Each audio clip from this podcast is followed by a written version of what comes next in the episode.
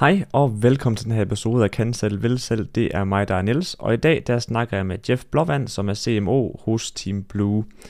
Og vi får en snak om, hvordan Jeff han er endt som CMO, hvad der han har gjort for at nå dertil i dag. Og udover det, så får vi en god snak omkring branding versus paid media. Altså i forhold til, hvor vigtigt er branding, når det er, man som organisation har nogle kopier, der skal opnås, kontra paid media, som har en tendens til at give resultater hurtigere. Og til sidst får vi en snak om, hvorfor LinkedIn er et undervurderet medie, som flere burde bruge. Så ja, lad os bare hoppe direkte ind i det her interview. Allerførste spørgsmål, jeg rigtig godt kunne tænke mig at høre om Jeff, det er, hvor tit har du hørt mimen It's Jeff herude, fordi at du omgås med nogen, der er relativt nørdet, og programmeringstyperne, der godt kan lide memes og Reddit, så jeg forestiller mig umiddelbart, at du har hørt den rigtig, rigtig meget. Ja, Ja, det har jeg. og der er også en, en teknosang, hvor den kører i. Så den har vi faktisk sat på en playliste med, med nogle af vores navne her i afdelingen. Så den kommer en gang imellem. Og, og den hænger vel... Ja, og den hænger vel ved. Altså hver gang der kommer nye, så skal den vel lige på ja, bordet. skal skal, den ikke lige, det? man skal lige høre den en Ja. gang. Og så dør den også. Okay, den er, er den, den er måske så brugt nu herude, ja. At nu er det ikke sjovt mere. Nej, jeg tror også, det er ved at være et par år siden, så den, øh, den er ved at være sådan lidt outdated. Men øh, det, det kan også være, fordi jeg er chef, så tør folk ikke sige det mere. Det kan selvfølgelig være. Der kommer lidt med, med den titel. Men det er fordi, det, det første, dengang jeg nævnte for en af mine venner, jeg skulle ud til interviewe dig, det var det, men også det første, der blev sagt. Ja. Det var det der, den meme, og så tænkte jeg også bare, kæft, det må han bare have hørt for mange gange herude. Ja, en lille smule. En lille Og Det smule. er faktisk ikke så slemt, som, Nej. som man kunne tro. Nej, fordi man kunne virkelig forestille sig, at det var slemt. Ja. Jeg tror mere, hvis jeg snakker engelsk, det var det der, my name is Jeff. Ja. Altså, hvis det var det, man skulle introducere sig med, hver gang man havde et møde, så kan det godt være, så ville man nok også ændre den sætning. Ja. Det kan godt være, at man vil formulere det lidt anderledes. Det, det tænker jeg i hvert fald var en rigtig god Eller- investering. Eller bare starte hver Zoom-møde med alle øh, de høje herrer, bare med at sige det. Det kunne også være fint. Bare lige for en god ordens skyld, kan du ikke lige uh, sige dit navn og din stilling, så folk ved, hvem det er, jeg har med i studiet i dag? Jo, jeg hedder Jeff Blåvand, og jeg sidder som øh, CMO i en virksomhed, der hedder Team Blue. Og der er nok ikke så mange, der kender Team Blue, men vi har nogle øh, underbrands, som øh, er Simply.com, vi har Dandomain, vi har Kurenet og Scannet. Så det er en, rigtig mange af de her store hosting brands i Danmark, øh, sælger domæner, og webhoteller, webshop-systemer og serverløsninger og alle sådan nogle dejlige, spændende ting, som man skal bruge, når man, øh, når man skal være til stede online. Ja, og de fleste, der ejer et, en hjemmeside, kender højst sandsynligt Simply eller. Ja. Dan-domæne, eller højst sandsynligt stiftet bekendtskab med nogle af jeres produkter. Ja, det, det, altså vi er sådan, cirka hver anden øh, bruger, der skal lave en hjemmeside, vælger en af vores produkter. Øh, så der er stor sandsynlighed for, at der er nogen, der sidder derude og lige har brugt Simply.com eller nogle af de andre. Og sådan bare lige for at sætte et par ord på din stilling, og hvad det er, du helt præcist laver. Ja. Det kan også være, at vi lige kan runde det hurtigt. Ja, altså CMO, det er jo en dejlig term for marketingdirektør, øh, når vi skal være fancy. Mm. Øh, sidder i en afdeling, hvor vi er 14 mand nu, øh, faktisk, og har en masse specialister inden for, for markedsføring. Øh, har noget PPC, altså betalannoncering, har marketing automation, har grafikere, har contentfolk, videofolk osv. Så, videre. så de sidder så og, og laver al den markedsføring, der skal til for at få de her kunder i hus. Øh, og der er jo rigtig mange kunder, der hver måned skal lave deres egen hjemmeside og har behov for at lægge det et eller andet sted og købe nogle domæner. Så der prøver vi jo så at være til stede de rigtige steder. Øh, deltage i podcast, blandt andet. For at få navnet ud, så man ligesom kan fortælle, hvem det er, man er og hvad, hvad man står for. Og I er jo blevet en, I er jo ret store, kan man sige. Du fortalte mig lige inde her, at selve Team Blue, I er oppe og runde de her 200 mand nu, ikke? Ja, ja i Danmark er vi, er vi 200 mand. I Danmark, Øh, ja. Vi er faktisk større. I hele Europa er vi en, en del af en større organisation, men, men vi har fokus på det nordiske, øh, og, og, og Danmark her sidder vi, ja, cirka de her 200 mand. Øhm, og, og det har været sådan lidt en, en opkøbsrejse igennem de sidste øh, 10 år, hvor man simpelthen har, opkøbt en masse virksomheder og vækstet den vej igennem. Øhm, I perioden 2016 til 19 har man opkøbt en Dandomain og Scannet og SmartWeb og en masse hosting virksomheder, og så har man så fra 19 og fremad ligesom skulle fokusere rigtig meget på, hvordan vækster vi organisk, hvordan får vi kunderne ind på, på annoncering og markedsføring. Og det er også derfor, jeg kom ind og vi ligesom kunne bygge et team op omkring det.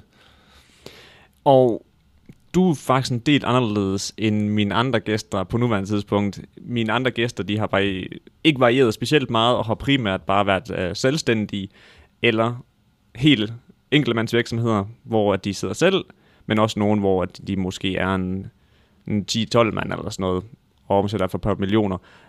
Men du har jo ikke startet Team Blue. Nej, desværre. desværre. desværre. Men derimod, ja, så som sagt, så er du øh, CMO. Og grunden til, at jeg faktisk valgte at hive dig ind også, det er også fordi, at jeg har nogle spørgsmål i forhold til markedsføring, i mm. forhold til, hvordan man gør det i sådan en skala, som I er oppe i. Men også fordi, at nå hertil, hvor du er kommet til som CMO her, det må også have krævet en eller anden form for indsats mm. og fremdrift af det, jeg havde i hvert fald noteret som ord. Jeg ved ikke, om det er det bedste ord, der beskriver det, men det har i hvert fald krævet noget fra dig, af dig som person at nå her til lidt af. Det vil jeg også gerne starte ud med at snakke lidt om. Ja. Så hvis du bare lige her til en start kan prøve at sætte på ord på, hvad lavede du før du kom hertil? Ja. Altså hvis vi spoler sådan lidt tilbage, så har jeg egentlig tidligt vidst, at jeg skulle arbejde med markedsføring. Så det, er sådan, det har ligget rigtig, rigtig tæt på mig øh, altid, og der er også den uddannelse, jeg har så taget, øh, en, en kort videregående, og ville egentlig bare gerne ud og arbejde med det samme. Øh, hvis, jeg ikke havde, hvis man godt kunne nå samme sted uden at have en uddannelse, så tror jeg faktisk også, at jeg havde gjort det. Men jeg havde lige sådan en kort en, så, så jeg havde noget øh, at, kunne lande de første jobs på. Men ellers så øh, er jeg en, en fyr med fart på, og kan rigtig godt lide alle de her digitale marketingsløsninger, øh, man kan bruge, og værktøjer, man har, man har kunne arbejde med de sidste 10 år.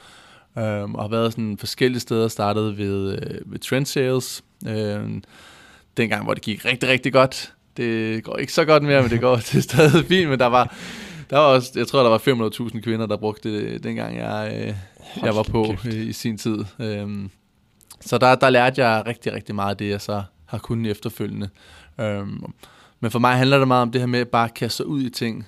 Um, ikke, det er jo ikke, fordi jeg siger, at man skal det sted sidde og lyve på jobsamtalen, men, men have ligesom ja-hatten på og sige, det kan jeg godt, det vil jeg gerne prøve, det vil jeg gerne lære.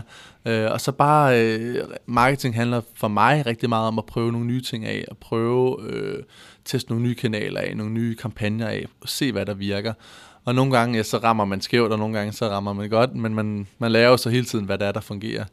Og det er egentlig sådan det mindset, jeg har haft sådan, gennem min karriere. Øh, også, også haft, øh, har haft åbne øjne for, for nye muligheder.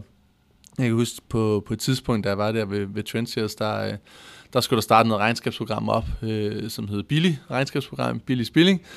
Øh, og jeg tænkte sådan, det var da fedt, det, det lød da meget sjovt. Så jeg skrev til, til Toge Kruse, der havde startet det dengang, og sagde, det, det, det kunne da være fedt at lave noget markedsføring for det. Øh, fik faktisk ikke jobbet, så det var sådan lidt sjovt. Nå, fint nok. Øh, men så ringer han en, seks måneder senere, eller noget, og det var ikke det bedste samarbejde, jeg havde haft med, med den, de havde valgt, og om jeg stadig var interesseret.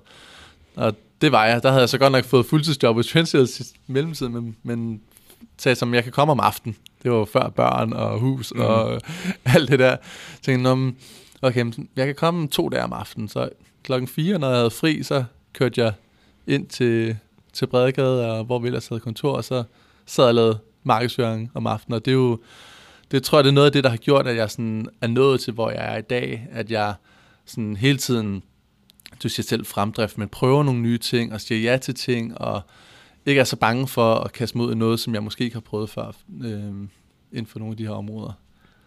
Var det en hård periode i dit liv at arbejde derude om aftenen? Nej. Nej, Nej det er selvfølgelig altså, det var, kun to ja, dage om ugen. Men... Ja, ja, jeg var måske 24 eller 3-24 år eller sådan noget, og det var bare sådan, jeg synes bare, det var fedt. Altså, også være Trendsearch var også meget startup, men, men Spilling var jo endnu mere startup. Der var jo tre mand eller sådan noget. Så det var jo sådan helt nyt for mig, sådan at alt skulle ligesom bygges op. Øh, gå fra de her, ja, lad os sige 500.000 brugere til, til 0, eller måske et par hundrede, eller nogle tusind i starten. Og det var bare noget anderledes, så det, det synes jeg bare, jeg synes bare, det var, det var sjovt. Og så, så bliver man bare ved. Og bare lige for at ligesom, tegne billedet her, ikke også, så mm. er det dit første job, dit første professionelle job, efter du er færdig med din videregående uddannelse, det er ude hos Trend Sales. Ja. Ja. Okay, og der er du i hvor lang tid? Der er jeg i tre års tid. Så, og så har jeg faktisk efterfølgende sådan, jeg har hoppet en lille smule. Jeg har sådan været to år hver sted. Så jeg er ikke typen, der, der bliver et samme sted i otte år. Og, og det er der jo nogen, der... Ja, jeg kan altså huske til alle de samtaler, jeg, jeg har været til, så har folk sådan, du, du er godt nok skiftet og sådan noget. Ja, men Slut. Ja. Jeg har ligesom kunne forklare hver gang, sådan, så nåede jeg til det her punkt, der følte jeg ikke, at jeg kunne komme videre, og så var der en mulighed herover og, så, og jeg har jo ligesom, jeg har jo landet de næste job, så det, er jo, så det har jo ikke været en showstopper.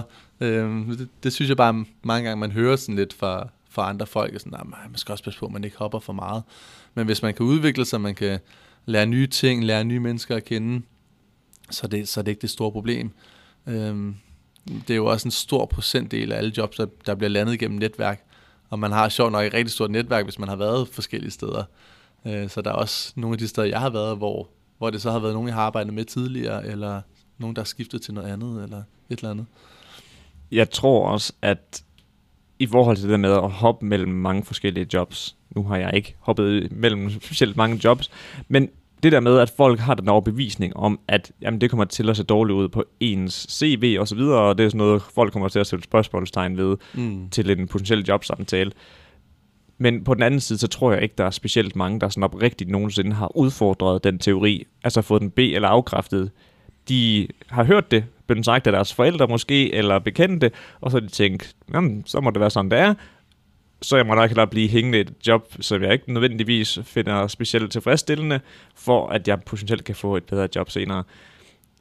Og det synes jeg er fedt, i hvert fald, at du lige bekræfter det, at det kan sagtens lade sig gøre, mm. at man sagtens kan skifte mellem forskellige stillinger, uden at det nødvendigvis behøves at have katastrofale øh, følge for ens karriere. Ja. Men der, hvor du er ved Billy, det er jo sådan en lille, lille side hobby, kan mm. man næsten godt kalde det, sådan ved siden af dit øh, job. Hvornår går du, går du fuldtid i det på et tidspunkt, eller er, forbliver Nej, det på siden? jeg går faktisk en lille smule freelance på et tidspunkt, hvor at Billy så er en af de kunder, jeg har. Øh, men jeg går aldrig fuldtid i det. Og det er, også, det er jo sådan nogle af de ting, jeg tænker tilbage på. Hvad hvis jeg havde bare var blevet der? Hvad, hvad var det så blevet til? Og alle sådan nogle ting. Men det bruger jeg ikke så meget tid på at, at tænke over. Det er sådan, jeg lærte sindssygt meget af Togo dengang, og, og har egentlig lært mange af de ting, øh, som jeg også bruger i dag i forhold til ja, sådan noget software as a service, SaaS øh, metrics, man regner med, når man arbejder med markedsføring og sådan noget med, hvor lang tid er kunderne i butikken, og hvad giver vi for en kunde, og alle sådan nogle ting. Det lærte jeg jo helt tilbage øh, dengang til at, at begynde at regne på de der ting og tage det med, når man har tilbagevendende omsætning, som man jo har i sådan nogle abonnementsforretninger. Øhm, men ja, det er en god pointe, det her med, at det, det behøver ikke være en, en negativ ting, at man har hoppet. Jeg kan også, altså når jeg har så været til de her samtaler, så har jeg jo kunne referere til ting, jeg har lavet i nogle af de her stillinger. Hvis man har været i samme sted i otte år, så har du også opnået noget, og du kan selvfølgelig vise, at du har været der lang tid, men du har måske også, de fleste har nok siddet med mange af de samme ting, hvor jeg jo, hvis da jeg skulle lande det her job som CMO, kunne sige, men jeg har faktisk tilbage for Billy, har jeg lavet det her. Jeg har også været ved Mebox, som også var en hosting virksomhed, hvor jeg har lavet de samme ting. Og så lige pludselig så skaber det en eller anden tillid til, at okay, så kan man nok også godt det her, når man har prøvet at, at sidde lidt med tingene før. Jamen, jeg tror også, en, en blad palette af erfaringer, det kan aldrig være en dårlig kombination, fordi så ser man tingene på en lidt anden måde, i stedet for, at man bare ved den ene specifikke ja. måde at gøre tingene på, som man har gjort de sidste, nu nævnte du otte år, ikke også? Mm. Otte år i den samme virksomhed det, det giver ikke hvad siger man, det samme verdensbillede, som det vil gøre have haft erfaringer fra flere forskellige steder. Nej. Men det er selvfølgelig også måske, fordi jeg bevæger mig rundt lidt i, i den her branche. Jeg kan godt forestille mig, hvis man gerne vil lande et stort job hos øh, Mærsk eller whatever, det skal være Ørsted, mm. så kan det godt være, at de, de kigger lidt mere på, okay, du har været der over en længere periode, og du har bevæget dig igennem nogle forskellige stillinger. Så det er måske også et spørgsmål om, hvad branche man godt kan lide at arbejde i. Jeg kan godt lide jeg ved godt, vi er 200, men det er stadig en, en, en mellemstor virksomhed i hvert fald, øh, hvor, hvor det går hurtigere, end, end det vil gøre de helt store. Og der tror jeg, det er fint, at man har de der erfaringer fra, fra forskellige jobs. I forhold til de jobs, du havde efter din videregående uddannelse, var alle, alle jobsene på det tidspunkt, det var meget på det eksekverende niveau, ikke også? Jo. Ja. Det var rigtig meget digital markedsføring. Altså, jeg blev færdig i 2010 eller sådan noget deromkring, og der kom, for det første kom Facebook jo rigtig frem der, og, og blev sådan noget, man brugte som virksomhed også. Så det var jo meget i starten med at lave Ja, men dengang kunne man lave sådan nogle faner og sådan noget, hvor man kunne lukke folk, at man kunne lokke folk til at følge en side, så kunne de få adgang til nogle konkurrencer, og der var alle mulige sjove ting, man kunne lave. Øhm, og det var jo meget sådan, det fokus, jeg havde i starten, det var sociale medier, og så begyndte jeg at få et SEO-projekt hos Trendseers, så fik øjnene op for det, og så begyndte jeg sådan lige pludselig også på med billigere at lave noget annoncering, Facebook ads, og så begyndte jeg sådan stille og roligt at bevæge mig over i, i lidt mere digitale, men alt sammen udførende øh, arbejde. Så på et tidspunkt, så får jeg så et job på øh, et bureau, øh, der hedder Cool Grey, som også er et øh, trykkeri, øh, hvor jeg så får lidt mere en strategisk rolle. Øh, bliver sådan lidt mere konsulent, sådan en klassisk bureau type, der skal ud og forklare virksomhederne, hvorfor de skal lave nogle andre ting i forhold til deres digitale strategi og alt sådan nogle ting. Stadig med marketingsfokus, men for eksempel ud til Commonwealth-hotellerne og snakke om, hvordan deres hjemmeside fungerer, og hvordan deres kunderejse er, og skal vi lave nogle konkurrencer og nogle nye videoer, og spiller det sammen med, med, deres, med den offline øh, oplevelse, man har nede på hotellerne og så videre. Så der, der begyndte jeg sådan lidt mere at få sådan den strategiske tilgang til tingene. Ja, det begynder at blive sådan lidt mere, hvad siger man, high level. Ja. Altså det er ikke bare, at man okay, bare er eksekverende, mm. fordi at eksekvere det på tingene, det så kræver selvfølgelig også noget, men nu er det lidt ligesom dig, der står for selve konceptudviklingen ja. i forhold til at få det hele til at stemme overens i forhold til den oplevelse, man har de ja, forskellige netop. steder. Og så var jeg sådan lidt bindeled imellem den, sådan, den rigtig kreative øh, afdeling og så den digitale afdeling. Så vi havde nogle folk, der sad jo og lavede de der rigtig sådan reklamebureaus idéer, som, som var sindssygt spændende, men det skulle så digitaliseres på en eller anden måde. Der sad jeg som sådan en bindeled mellem, mellem de to afdelinger, kan man sige. Ja. Og hvor gammel er du på det her tidspunkt, hvor du får konsulentstillingen? Mm, der er jeg slut 20'erne. Slut 20'erne? Ja, der er 34 i dag. Ja. Så det er en, ja, 6 år tiden eller sådan. Og nu nævnte du nemlig det her i starten, med, at du godt lide, der var lidt bare gang i den, og der sker noget nyt hele tiden, hvilket du så har valgt en rigtig god karriere, altså digital øh, markedsføring, der sker utrolig der meget noget. rigtig hurtigt. Men jeg tænker meget det her med at gå fra at være eksekverende til at være konceptudvikleren og, mm. hvad siger man, projektleder, kan man, ja. kan man sige det? Ja. Ja. Hvordan var det, følte du det skift var?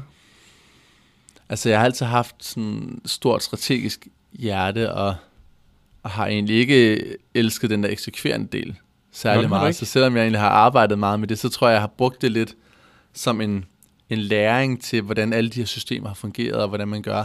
Men jeg har altid, også når de forskellige virksomheder har været, har altid tænkt meget over, hvad for en strategi vi har, og hvorfor vi gør det, og hvad er vores brandstrategi og alle de her ting. Men jeg vidste jo så også, at jeg, kunne, jeg tror i hvert fald ikke, jeg bare ville kunne starte med at sige, nu skal jeg bare være strategisk tænkende.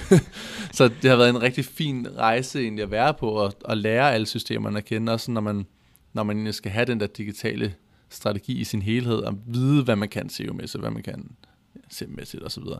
Øhm, så, så det var egentlig en meget naturlig overgang for mig. Jeg kan godt selvfølgelig mærke det her med, at det var, det var noget andet, at man havde dialogen med, med de her kunder, og når man så egentlig havde vundet den kunde, så, så skulle jeg jo videregive det til en Google Ads specialist eller en udvikler, eller hvad det skulle være. Det skulle jeg selvfølgelig vende mig til i starten, men, men det gik lynhurtigt. Altså der var jeg jo, efterfølgende så kom man jo med ud på pitches til, til BR Legetøj og til ja, Commonwealth og McDonald's og Expressbank og hvad, hvad vi ellers havde. Det var bare super fedt at sådan prøve at skulle sælge sig selv lidt ind og, og sine folk ind. Ikke fordi det var min egen, men, men dem man sad i digitalafdelingen øh, og sælge deres kompetencer ind i, i sådan en helhed så havde du dengang, du blev færdig på din videregående uddannelse, bare lige for god skyld, hvor er det, du tog den henne? Det var en øh, markedsføringsøkonom, det hed så Niels Brock dengang, nu hedder det jo Copenhagen Business. Okay. Det hedder. Ja. altså gammel, det hedder, det hedder et andet navn. Ikke? Ja. Dengang, hvor at du blev færdig, havde du så en idé om, at det faktisk var her, du gerne vil ende som Nej. Ja, altså ikke CMO vel, men at du gerne Nå, vil... CMA, jo, men, men, jo, jo. men mere, det var, at du vil ende på det her, hvor du arbejdede med strategier og, og konceptudvikling. Jeg tror, jeg havde en af mine... En af de første jobs, der kan jeg huske, at jeg havde en mus-samtale, hvor chefen spurgte, hvad vil du så gerne være om 10 år? eller hvor, hvor vil du gerne ind og se, men jeg vil gerne have din stilling, Jeg sagde jeg til ham. jeg, var sådan, jeg, jeg siger jo tingene som det er, så det var, der var ikke noget i det, men man grinede jo lidt af det. Så, sådan, "Jamen, så jeg har, ja, jeg har altid gerne vil nå hertil. Det har ligesom været, været målet rimelig tidligt. Øhm, og har egentlig også, jeg tror også tidligt, jeg har søgt nogle stillinger, hvor at jeg jo nok overhovedet ikke var klar, men hvor jeg tænkte, jeg er da klar, selvfølgelig. Ja, Selvfølgelig kan jeg være marketingchef her, det kan jeg da godt. Ud og søge. Øh, men, men har måske været igennem en periode, hvor man lige skulle, skulle lære ting. Også, også bare det her med at blive lidt mere moden og, og ja, få børn og så videre, gør så også, at man, man har lidt mere ja, robusthed i forhold til sådan, at så kunne drive team og, og det ledelsesting, der er i det også. Så det skal bare lige forstå rigtigt her. Jeg skal sammenligne medarbejdere med børn. ja. Har det haft, føler du, at det har haft betydning for dig for børn? Ja, Gør, har det sådan Ja. helt oprigtigt fra hjertet? Ja, det gør det. Altså, jeg, jeg er blevet meget mere tålmodig, selvom at folk nok vil tænke sådan, åh, det, det er vildt. Ja, har, har det været værre? Men ja, det har, det har, altså, jeg har været rigtig hurtig. Øh, også i både mit hoved, men også i, sådan, i handlinger, og der skulle ske noget. Og der har jeg bare i hvert fald fået en eller anden tålmodighed, med de, når man ligesom har, jeg har to små piger, eller Mm. en på fem og en på to. Øhm, fået sådan lidt ro på, at, at der er, ja, jeg har lært rigtig meget af det i hvert fald, som jeg tror også, jeg bruger, øh, og folk kan mærke, at der, sådan er en, der er stadig en ro omkring, selvom at tingene godt kan gå hurtigt, når vi laver noget, Mm. så er der stadig sådan en, en ro omkring afdelingen, og en tryghed omkring, hvor, hvor man har meget og sådan noget. Og det er ikke sikker på, at, at for 5-6 år siden, at, øh, at der havde været det samme. Ja, ej, hvor sjovt. Ja, jeg har jo øhm, ideen om, at jeg aldrig skal have børn. Så det kan godt være, at jeg lige går glip af, at jeg nok hellere må tage det kursus i tålmodighed Ja. ja. i stedet for. Selvom jeg føler, at jeg er en relativt tålmodig person. Ja, det er jo også det. Men bare lige for at vende tilbage til det her med at være eksekverende, Mm. og så nå til der, hvor du er i dag. Den gang, hvor at jeg lige altså, blev færdig på mit studie og sådan noget, i hvert fald dengang jeg blev grafisk, jeg var grafisk designer, der tænkte jeg, jeg skal bare ud og være art director. Mm. Der, der er intet, der kan stoppe mig. Jeg har styr på det hele. Det kører bare derud af. Øhm, jeg fandt så ud af senere, at det gerne vil noget andet end grafisk design. Det er sådan en helt anden historie. Men jeg tror oprigtigt det der med at få noget praktisk erfaring med at være på gulvet og lave det eksekverende arbejde, har sindssygt meget at gøre med, at man rent faktisk er i stand til at kunne udføre en, altså undskyld, tage en stilling som CMO. Ja. Fordi hvis du bare er, altså har styr på ledelse, det, kan være fint, fordi man godt kan finde ud af at skabe trivsel og så videre, og så videre. Men det der med, hvis man ikke selv kender til opgaverne, det er, man uddelegerer, Mm. så ved man oprigtigt jo egentlig ikke, hvad det er, de sidder med. Nej. Så jeg tror også, i forhold til det, du nævnte, at at være eksekverende selv først er en umådelig vigtige ting, er, er at komme frem og, og måske få nogle interessante stillinger senere. Ja, ja det, du, det er helt rigtigt. Altså, jeg kan jo tale mere om stort set alle de områder. Jeg, jeg er jo ikke specialist inden for det, men når jeg selv har siddet med LinkedIn Ads og alle de her ting, så kan jeg jo snakke med, med vores PPC-ansvarlige og omkring, hvordan vi gør. Og jeg har jo selv siddet og lavet hjemmesider og designet nogle af mine egne ting, og, og kan jo så kigge på, hvad grafikerne laver, og har, har mit input til det. Men jeg har sad samtidig, det her med, at man selv har siddet i nogle specialistroller og haft nogle chefer, også taget det her med, at det er dem, der ligesom er specialisterne. Og det er vigtigt for mig, at jeg skal ikke gå ind og sige, øh, jeg synes, det er en grim øh, knap, eller prøv lige at vælge en anden farve, eller hvorfor ser den sådan ud? Og sådan, selvfølgelig kan jeg godt komme med nogle råd, sådan overordnet set, men der er en grund til, at jeg har tre grafikere ansat. Det er fordi, de ligesom sidder og laver det her hver dag. Så skal de også have lov til at lave det grafiske. Det samme med, med PPC-ansvarlige. De skulle have lov til at styre deres annoncer og, og opbygge kampagnen. Selvfølgelig skal de kunne afrapportere, og vi kunne se, at der sker noget, og det samme med design, der skal komme noget ud, der ser lækkert ud, men, men processen har jeg ikke behov for sådan stå og kigge over skulderen. Og det, det tror jeg kommer rigtig meget af, at jeg, ikke fordi jeg selv har haft nogle chefer, der, der har gjort det, men jeg har måske haft chefer, der har været ligesom jeg gerne vil være, og egentlig givet den frihed til at sige, fint nok, prøv du bare øh, at køre noget LinkedIn ads. Det har vi ikke prøvet før. Bare lige meld tilbage, hvordan det går, og øh, hvor mange penge vi skal bruge til det. Og sådan egentlig fået, fået frihed til det. det. Det kan jeg rigtig godt lide at videreføre. Jeg tror, at det er en rigtig sund lederstil, også fordi der er ikke noget værre, end at blive micromanaged, Nej. hvor du er blevet hyret ind til en speciel rolle, og så en, der ikke er specialist, kommer og retter dig. Mm. Det er faktisk om, om, omtrent den værste følelse i verden, ja. i hvert fald hvis man er en, der virkelig er passioneret Ja. for det, man arbejder med. Ja. Jeg bemærkede på din LinkedIn, Ja. at du er ansvarlig for et markedsføringsbudget på 25.000 millioner kroner. Så er jeg skrevet forkert i hvert fald. Hvad er det på? 25 millioner. Hvad sagde jeg? 25.000 millioner. Nå, det var 25 millioner, undskyld.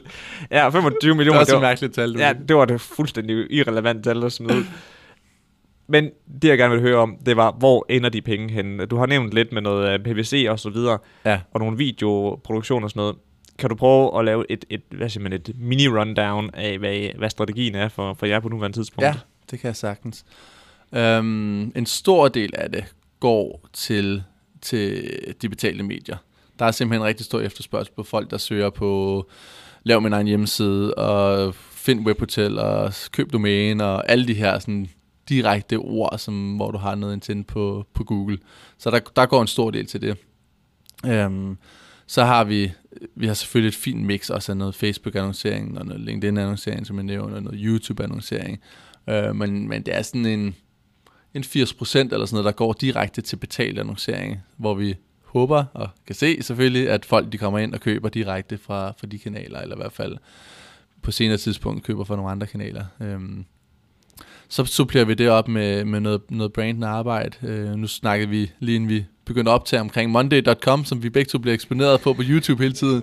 Og det vil jeg jo også gerne begynde sådan at stille og roligt og, og, og ramp op på vores øh, YouTube-annonceringer. Øh, Men når man har når man har en relativ, der er en relativt stort marked i Danmark af folk, der laver, der køber domæner og der laver nye hjemmesider, så er der bare rigtig mange, der, der har den her direkte søgning på Google og er klar til. Så det er vigtigt, at vi bare bruger annoncepengene der i hvert fald. Øhm, og så kan vi supplere op sådan løbende med lidt mere brandende og lidt mere kendskabstiltag. Øh, øh, tiltag.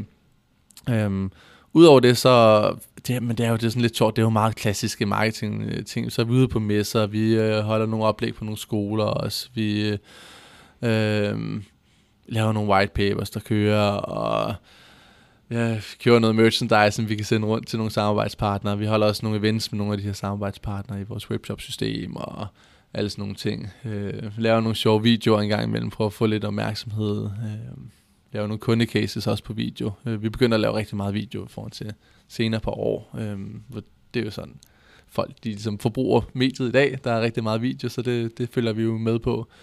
Øh, og så kan man sige, så, så har vi også lidt fokus på at komme ud over landets grænser. Øh, vi har Simply.com er i Sverige og i Polen, og vores webshop-system i Dandomæne er i Norge, så der bruger vi jo også penge på at få etableret os i det marked og lave noget, noget influencer marketing i Polen for eksempel, og har et lokalt bureau dernede. Vi samarbejder med nogle øh, sponsorater, noget SEO-event og sådan nogle ting, som, som de hjælper os med.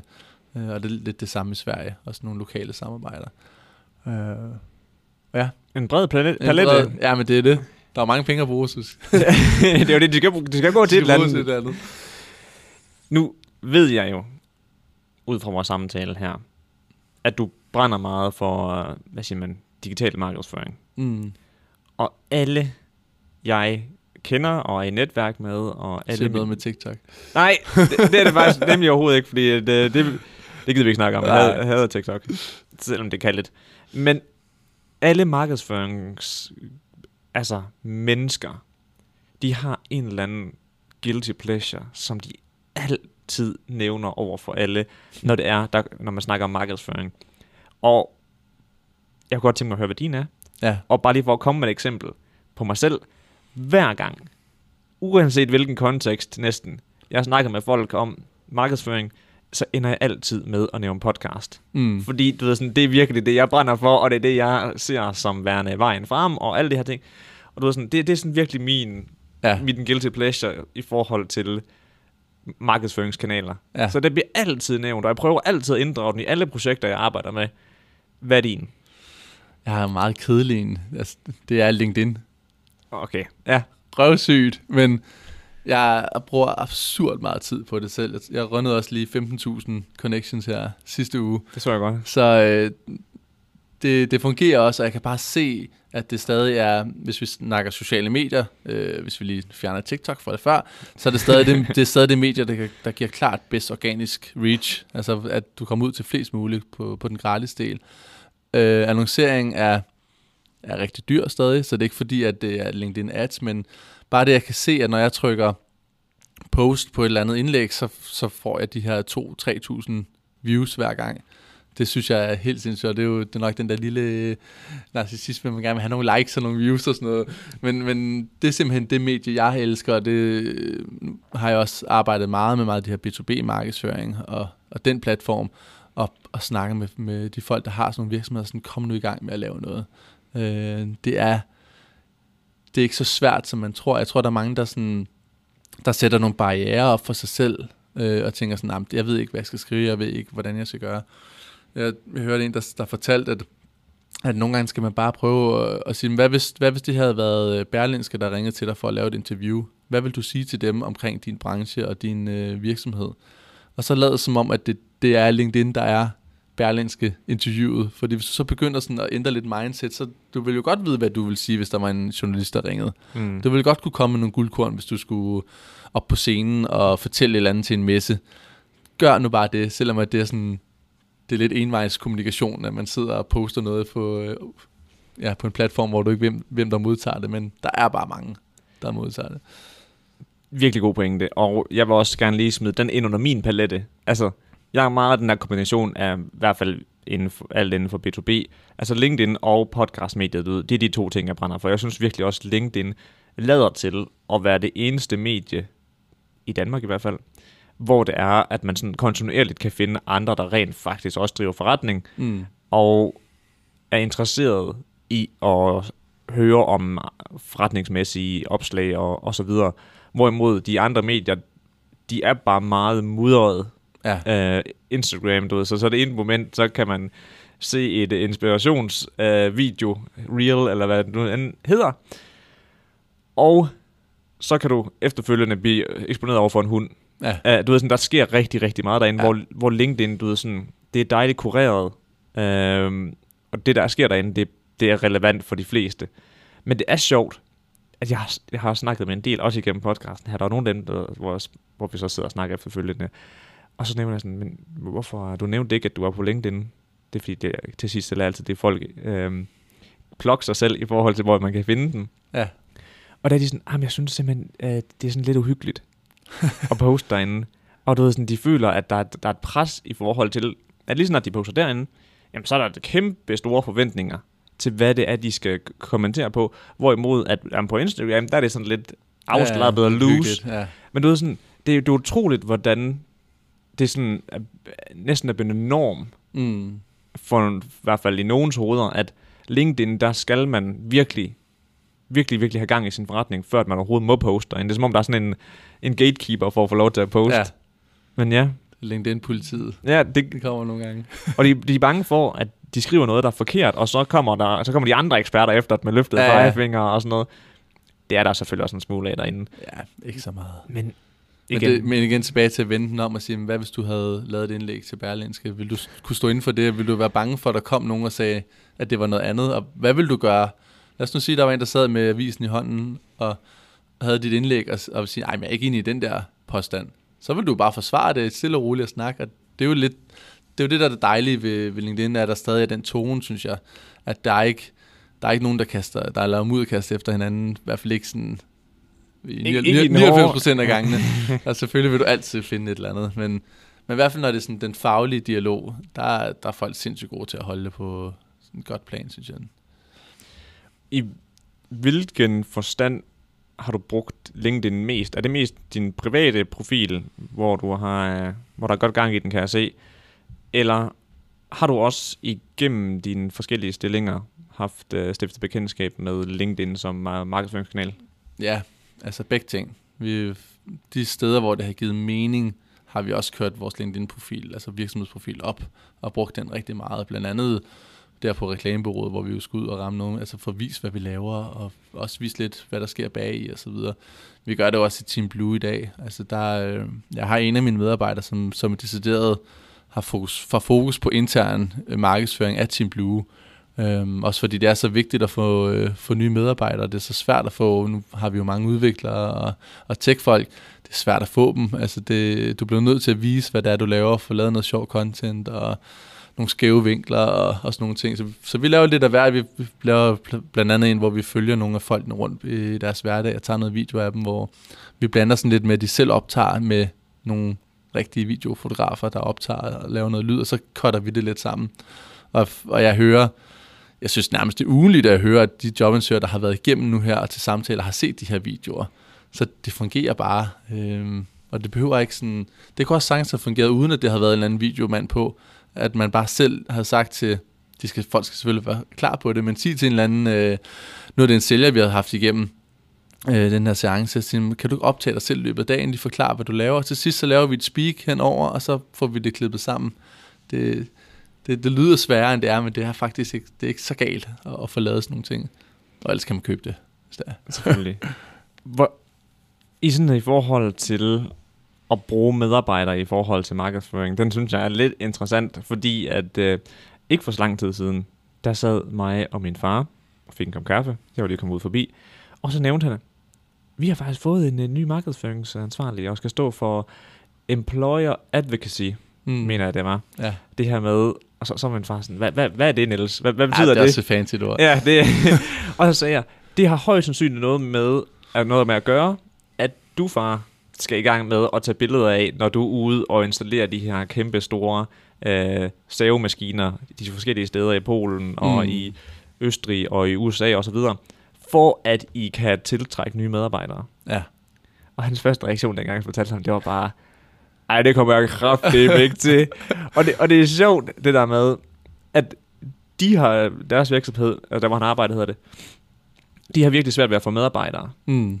Og jeg tror oprigtigt, det her med at kunne vise autentiske videoer af, hvordan det rent faktisk er at arbejde på stedet, har kæmpe indflydelse på rekruttering. Ja. Men altså, hvis I har allerede har oplevet det, og folk kommenterer på det, så sætter det selvfølgelig to streger under. Ja, så kan man sige, at i din fars tilfælde har jeg i hvert fald erfaret at lade være med at bruge tid på at få sådan en som ham til at gøre det. Fordi det kommer aldrig til at ske. Vi har også nogle herude, som, hvor, når jeg har snakket med nogle af sælgerne om LinkedIn, hvor jeg bare sådan, jamen jeg er ikke på LinkedIn. Sådan, der, der gider jeg ikke engang at sådan, tage den kamp, fordi det giver ikke nogen mening først at få folk i gang. Det skal være dem, der sidder i lokalet og siger, det kunne da være sjovt at lave. Det er dem, der kommer til at gøre noget. Og der er også masser af programmer i dag, hvor man, hvor man nemt kan, kan connecte sine øh, profiler og, og nemt dele historier fra virksomhedens side og sådan noget. Der er også nogle ting, vi kigger på i øjeblikket, hvor man kan gøre sådan noget. Så det handler også om det der med at få lavet noget content, og så fjerne det der øh, friktion for medarbejdernes hverdag, for det er jo ikke deres job at lave markedsføring. Men hvis de får en mail, hvor der står, har du lyst til at dele det her, klik to gange, og så har du delt det, så, så gør det i hvert fald meget nemmere. Men ja, det er lidt sjovt, det, jeg hører sådan, det, det, det skal jeg fandme ikke. Det skal jeg fandme ikke. Men det, det er fordi, har, har du, nu, nu er der jo en del medarbejdere her, har, du, har, har I svært ved at finde nogen, der har lyst til at dele de her historier? Ja, ja.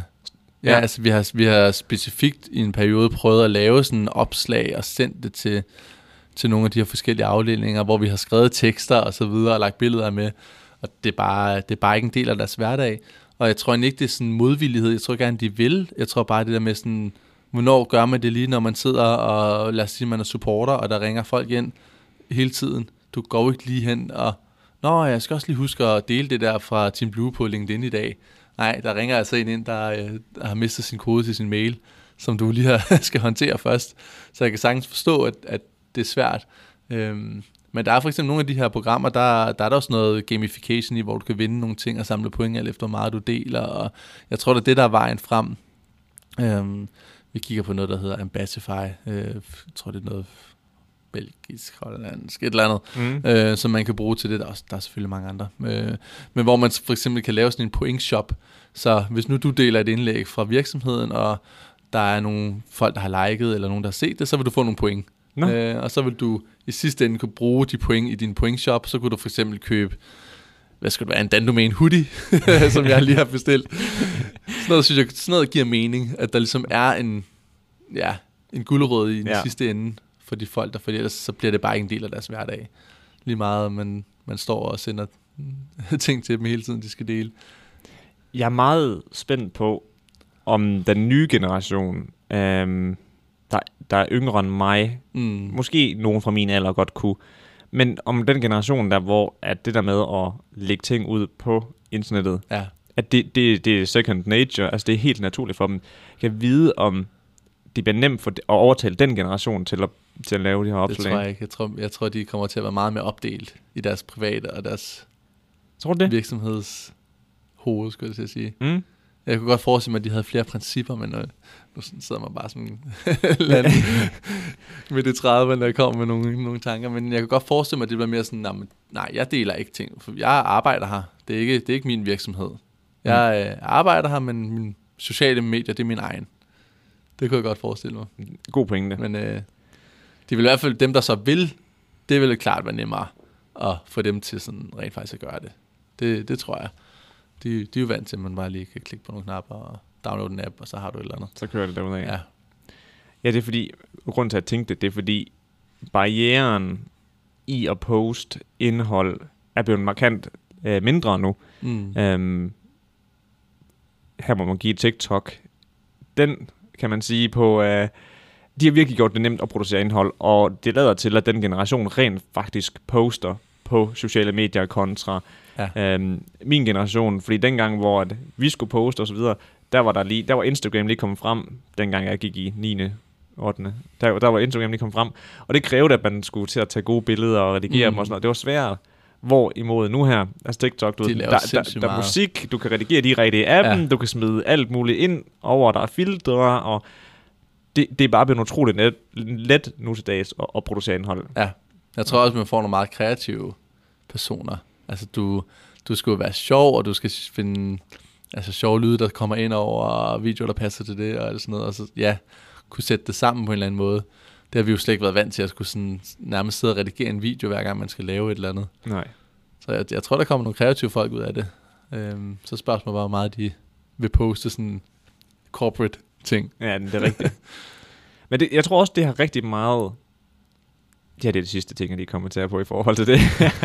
Jamen, men jeg tror faktisk, det har utrolig meget at gøre med, hvad virksomheden stiller af rammer for den her opgave. Fordi hvis det var, at man fik lov til at gøre det i, i en ramme, der er stemmer overens med, hvordan man selv har lyst til at producere content, Mm. så tror jeg, at der er flere, der vil gøre det kontra, at lad os nu sige, at hver gang du skal skrive et post, som omhandler dit arbejde, jamen så skal den sendes ind forbi nogen, eller et eller andet. Du ved, lad os nu sige, at det var så stramme rammer. Ja. Så, så har man jo mindre lyst til at gøre det. Ja. Men hvorimod, at hvis man fik at vide, at du giver den bare gas, og du, der er selvfølgelig nogle retningslinjer, der skal overholdes, og så videre. Mm. Men hvis- man fik at vide, at der var sådan lidt mere loose, altså lidt mere løse rammer i forhold til, hvad man kunne gøre, så tror Ja. jeg også, det vil øge motivationen for at gøre det. Ja, det tror jeg også. Og så er der, ja, som du selv siger, en anden generationskløft. Jeg kan huske, vi har haft nogle folk afsted på nogle messer, hvor jeg har bare været sådan, "Ej, men kan I ikke lige poste noget dernede fra? Kan I sende nogle billeder hjem, og så lave en video? Og bare sådan helt blanke i øjnene. Jeg var sådan, øh, var sådan hvad, altså, hvad, skal vi snakke om? Jamen, kan I ikke bare sige sådan, hvad de top tre ting, I har, øh, I har lært på messen? Og så sende det tilbage til os, så poster vi det. Og så sådan, "Nå, men hvad med, skal vi have mikrofoner med, og hvad skal vi Ja. Nej, bare tage jeres telefon. det blev sådan helt, at de måtte øve sig, og, og vi lavede en, sådan, en session inden, hvor de lige kunne øve sig på nogle ting, og sådan, det var sådan, det vil, det vil jo aldrig ske, tror jeg i hvert fald. På, igen, det er selvfølgelig også, hvordan man er som type, men, men måske de lidt mere fremtidige generationer vil jo bare sætte deres telefon op, og så stå nede på messen og sige, jeg er på messe, nu skal mm. I høre her, hvad der sker, Ja. og jeg har lige været til det her, det var super fedt. Post. Der vil slet ikke være sådan, Nej, færdig. det var det. I forhold til LinkedIn. Du har, øhm, jeg var inde og stalk dig lidt. Mm. Du har delt en del opslag fra Gary Vee. Ja.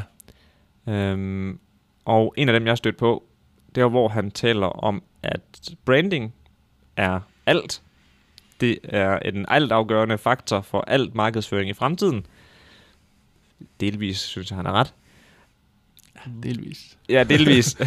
kan du prøve at sætte et par ord på, hvorfor det var, du delte den her video, og bare lige for konteksten, det hvor han står og snakker om, at hvorfor han har købt en Nike-sko, Ja, okay. hvor han, Det si- ja, hvor han siger, at grunden til, at han har købt den her, det er, fordi han gerne vil repræsentere det her brand. Ja, En hvilken som helst anden virksomhed kunne producere en sko med en til, hvor der så ikke var logoet, men så vil den ikke sælge noget som helst. Ja. Ja.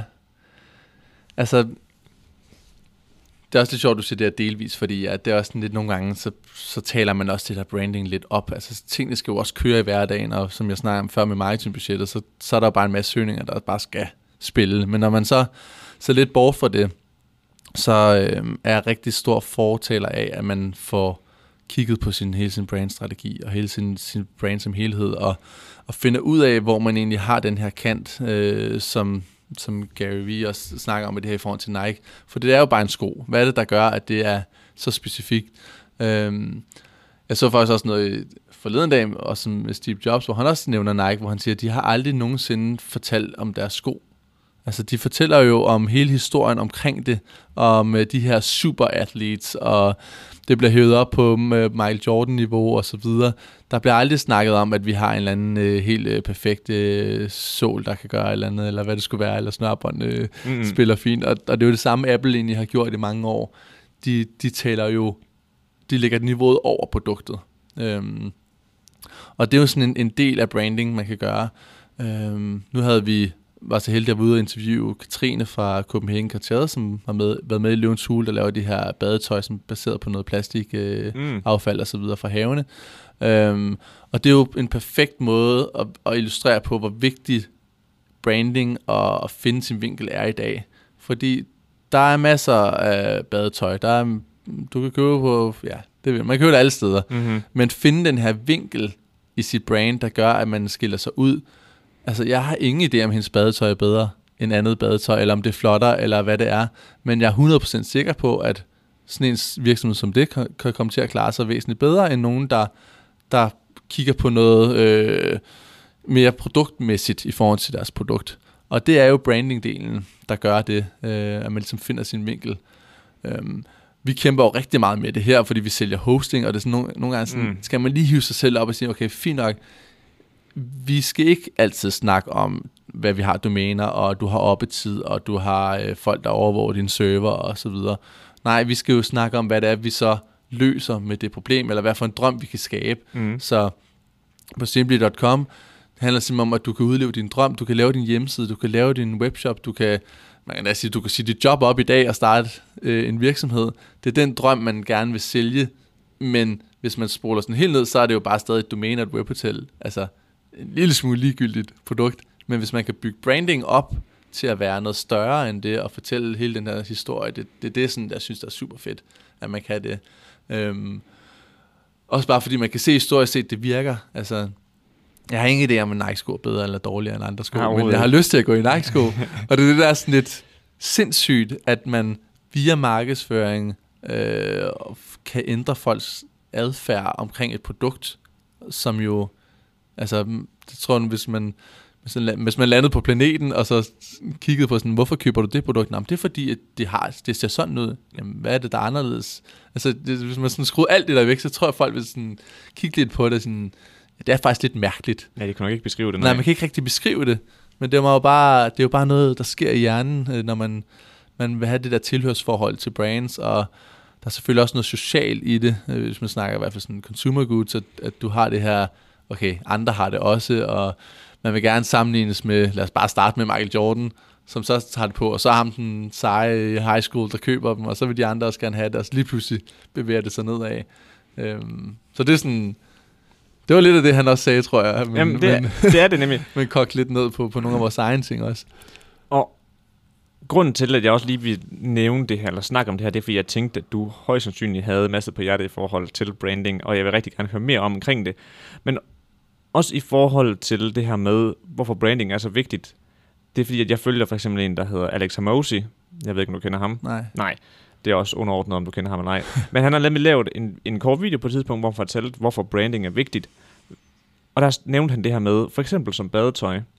Hvis du intet brand har, altså folk ikke køber dig af nogen specifik årsag, andet end at du sælger badetøj, jamen så er du hele tiden nødt til på konstant vis at lave betalt markedsføring i hvert fald, for at få mm. kunder. Det var hans eksempel. Hvorimod, og, undskyld, og du er nødt til højst sandsynligt at give rabat i ny og næ, eller og nu er der sale, eller hvad det nu end kan være, for at overtale nogen til at købe. Hvorimod branding, det gør, at du kan tage en højere pris for dit produkt. Folk har lyst til at købe det, uden at det er på, altså på tilbud. Altså, det er ligesom en Nike t-shirt. En Nike t-shirt, den er jo nok ikke nødvendigvis langt bedre end en H&M t-shirt, sådan rent kvalitetsmæssigt. Men så fordi der er smidt det der Nike-logo på, så betaler folk gerne 200% mere, eller Ja. hvad det nu end kunne være. Ja. Men der, hvor problemet opstår med branding, det er jo det, det er den mest langsigtede strategi nogensinde. Mm. Det er sgu ikke noget, der bliver bygget på... Uh, Jamen, det er jo, det er jo et kæmpe problem Ja. ja. også, når man sidder som, øh, som CMO i en verden, hvor man jo de sidste 10-15 år har snakket om performance marketing og annoncering, og vi kan måle alt, og der kommer de her nye kanaler med Google og Facebook, hvor du kan smide penge efter det, og så får du noget tilbage med det samme. mm. Det er rigtig, rigtig svært for, for mange at forstå, hvor vigtig branding er. Også fordi, når man sidder med et, et marketingbudget, og nu sidder vi jo her og skal snakke om, om budgetter til næste år, og man kan sige, "Jamen, hvad hvis vi lægger øh, 100.000 mere i den her kanal, vil vi så få noget tilbage? Øh, og det vil vi jo. Vi vil få nogle ordre, noget trafik direkte. Men hvad hvis vi lægger 100.000 i branding? Hvad får vi så tilbage? Who knows? Altså, ja. man ved jo bare historisk set, at det virker. Så det er der sådan lidt, hvis man arbejder med nogen, der ikke er så langsigtet, så er det rigtig, rigtig svært. Øhm, og du kan jo så over en årrække begynde at bevise nogle af de her ting. Nu var jeg øh, til noget, øh, ja, øh, noget netværk med, med Kias marketingdirektør, som jo kunne vise en til en, at når de kørte tv-reklamer, når de kørte outdoor, og deres brandkendskab steg, så steg deres markedsandel. Så han har, jo, han har jo formået på en eller anden måde igennem mange år at vise, at det har en direkte effekt. Men det kræver bare mange år, og det Mm. kræver store investeringer. Du kan ikke bare gå ud og sige, "Nå, men nu kører vi lige en lille, noget lille YouTube-annoncering, og øh, måske et enkelt busskilt rundt omkring, og så forvente, at du kan se den graf, der ligesom følger med der. ja. Øh, så, så det er svært, og, og det er jo også rigtig svært, når man arbejder i mindre virksomheder, hvor der ikke er penge til det her. Øhm, men på den anden side, så kan man jo så sige, vi ved fra ja, bare ens egne eksempler, men også historisk set, at det virker. Mm. Så hvorfor ikke bruge tid på at rent faktisk gøre det ordentligt, og få den her brandhistorie op, og begynde at fortælle folk om det. Fordi så vil du, som du selv siger, spare penge om 5-10 år. at Folk har det kendskab. Jamen, og det er jo nemlig det der med, at du, du får jo et afkast i fremtiden, ja. Som du ikke nødvendigvis kan regne på. Mm. Altså også bare, lad os nu sige, at du sidder i en situation, hvor at du har brugt en, investeret en masse penge i branding, og det har taget, det har taget fem år, lad os bare sige det, og du så begynder at køre altså direkte, altså PVC, hvor folk de bare køber, ikke også? Ja. Direkte. Jamen effekten af de, de annoncer kommer også til at være markant bedre, fordi mm. Folk ved, hvem man er. Ja. Altså også bare nede på et lavpraktisk niveau, som jeg håber på, at vi kan tale efter, om lidt efterfølgende i forhold til personlig branding, hvilket jeg jo forestiller mig årsagen til, at du er meget på LinkedIn. Men hvis nu du har brugt en, en god slat energi på at lave noget personlig branding, og så ringer ud til nogen, du måske vil sælge noget til, eller hvad det nu kunne være, Mm. jamen at de kender dit navn, ja. Har kæmpe indflydelse også på, ja. Hvor effektivt det der altså opkald kommer, altså er i forhold til at konvertere nogen til kunde, fordi de allerede har stiftet bekendtskab med dig, eller om de så har en positiv eller negativ holdning til dig, det er jo selvfølgelig, varierer jo utroligt meget. Mm. Men, men branding, det lader bare til på alle parametre at være en gigantisk god investering. Det er bare svært, når man har, i hvert fald kan jeg forestille mig, i jeres situation, nogle KPI'er, der skal overholdes, øhm, som oftest er økonomiske mål, som skal nås Ja. hver eneste kvartal. Ja, netop.